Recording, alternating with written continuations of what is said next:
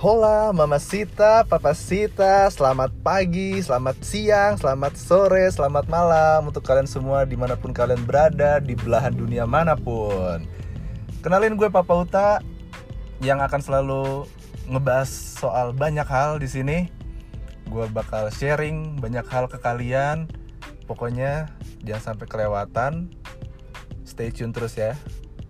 Jadilah pendengar yang setia.